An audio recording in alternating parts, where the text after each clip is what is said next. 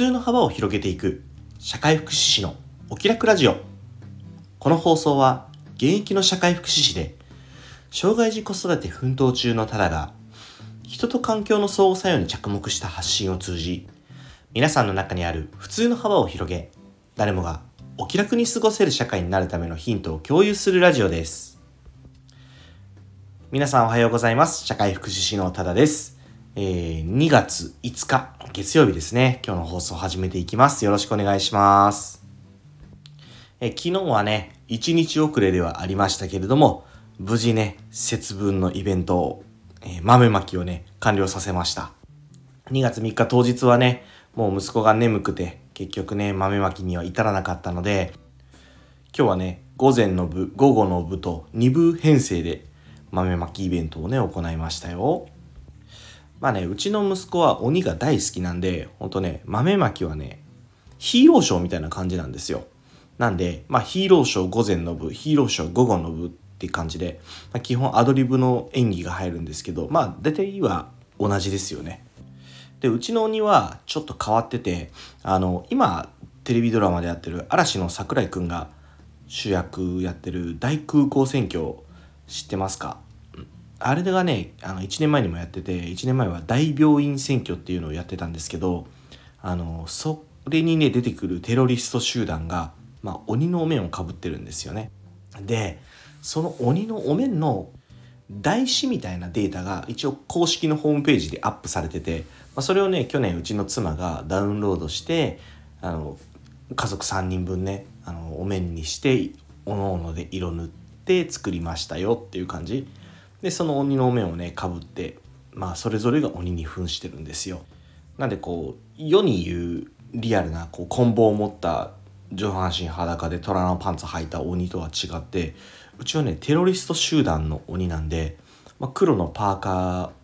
ーをかぶな着ててねうん。それであの鉄砲も持ってるよみたいな感じの仕様ですね。あの詳しくはねあの僕の多分インスタとかねまあそこら辺にアップしようとは思ってるんでまあよかったらねあの数日後とかあのリットリンクから飛ばせるんであの飛べるんで見てみてもらえたらあのいいなと思いますんでよろしくお願いします今回一番ちょっとね目玉だった演出があってそれしくったんですけどあのねま、血を出したかったんですよ。息子が投げる豆を直撃して、その豆により血を吐く鬼みたいな演出をしたくって僕口にケチャップ含んでたんですけどあの妻が動画撮ってくれててそれを後で見たんですけどね口に含んでたケチャップの量が少なすぎてただケチャップで口が汚れたおじさんみたいな感じで終わっててねうーん来年の課題だなと思いますんで、また頑張ろうと思います。はい。それでは本題に行きます。えー、今日はね、うんと、実は2月4日、まあ、昨日ですけど、昨日が社会福祉士の国家試験の日だったんですよ。多分こう世の中の SNS 上には、あの、同じ日に開催されてるお医者さんの医師国家試験の方が多分フォーカスされてると思うんで、あんま目立たないかもしれないんですけど、一応ね、社会福祉士の普及啓発ということも兼ねてね、社会福祉士の試験とかについて少しお話ししたいなと思います。ほら、そもそも社会福祉士って何してるかいまいちわかんないじゃないですか。社会福祉に関することみたいな感じで。なんで、何の試験勉強するのか、試験科目出るのかっていまいちわかんないでしょ。でもね、受けてるこっち側も何の科目があるんだっけってわかんなくなるぐらい科目が多いんです。えー、っとねその科目数実に19科目福祉に関する制度みたいなところはもう当然なんですけど他にも人体の構造とか機能とか病気あとは心理学的理論とかさらにはねこう社会調査、まあ、調査ものをするための基礎知識とか就労支援サービスや公正法制度結構ねこんな感じで幅広に19科目出てるんですよね。でね、社会福祉士の試験の中で厄介なのが、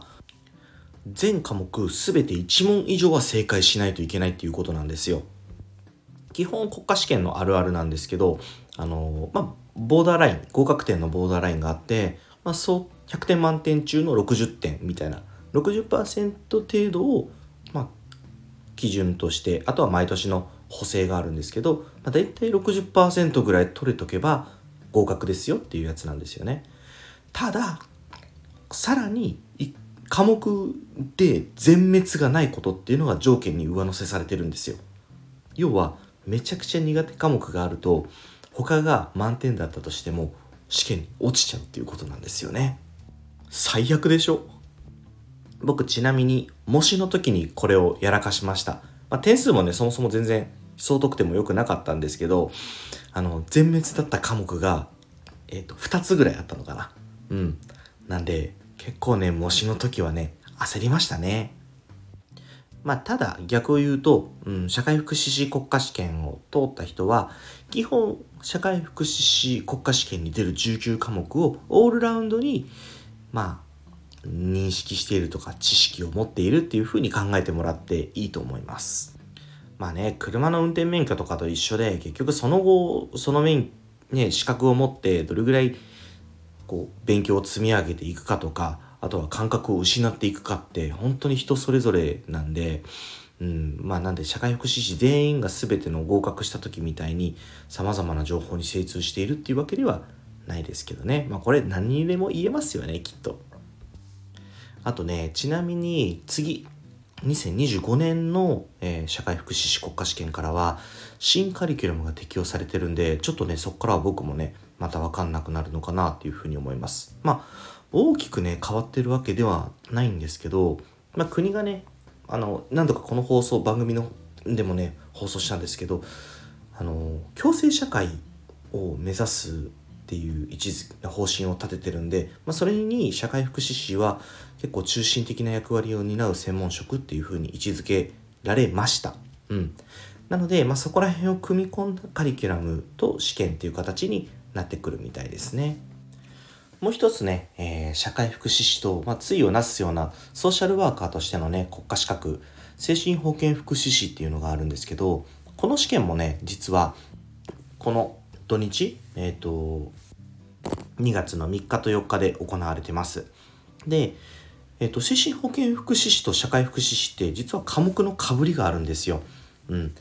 で、えっ、と、そのかぶってるとこを共通科目って言ってですね、それが2月の4日に行われるんですよね。だけどそれぞれの専門科目精神保健福祉福祉士は、うん、精神疾患関係に、まあ、特化したあの専門的な分野が出てくるんですけどそれが土曜日2月3日に行われて2月4日は社会福祉士の国家試験と同じで同じタイミングで共通科目の部分だけ受けるっていう感じ。でそれ2月4日の午前なんですけどで精神保健福祉士はそこで終了。でさらに社会福祉士に関しては社会福祉士の専門科目が2月の4日の日曜日の午後にあるんで、まあ、もし精神保健福祉士社会福祉士をダブルで取ろうっていうんだったら2月の3日と4日、えー、午前午後受けてもらうっていう形にして合格すれば両方取れるっていう形になりますね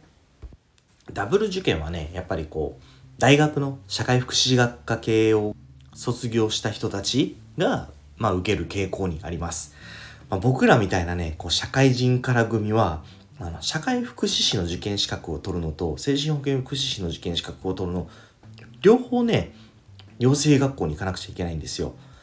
もうねお値段も倍かかるし時間も倍かかるんで僕はねもう社会福祉士の資格で今のところ満足しております。社会福祉士にしても精神保健福祉士にしてもどちらもソーシャルワーカ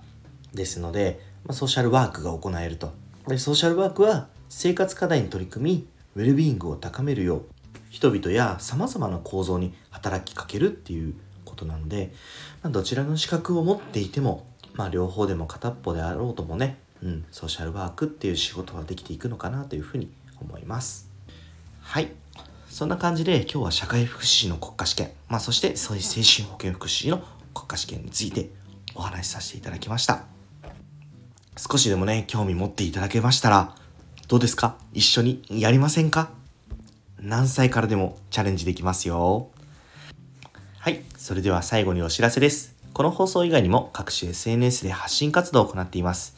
インスタグラム、スレッズ、TikTok では親バカ投稿。ノートでは子育てや学びの中で日々感じたことを、X では言葉遊びや小言を中心に発信しています。プロフィール欄にリンクを貼っていますので、よかったら覗いてみて、いいね、コメント、フォローなど応援よろしくお願いします。それでは、今日も素敵な一日に。社会福祉士のタラでした。またおいで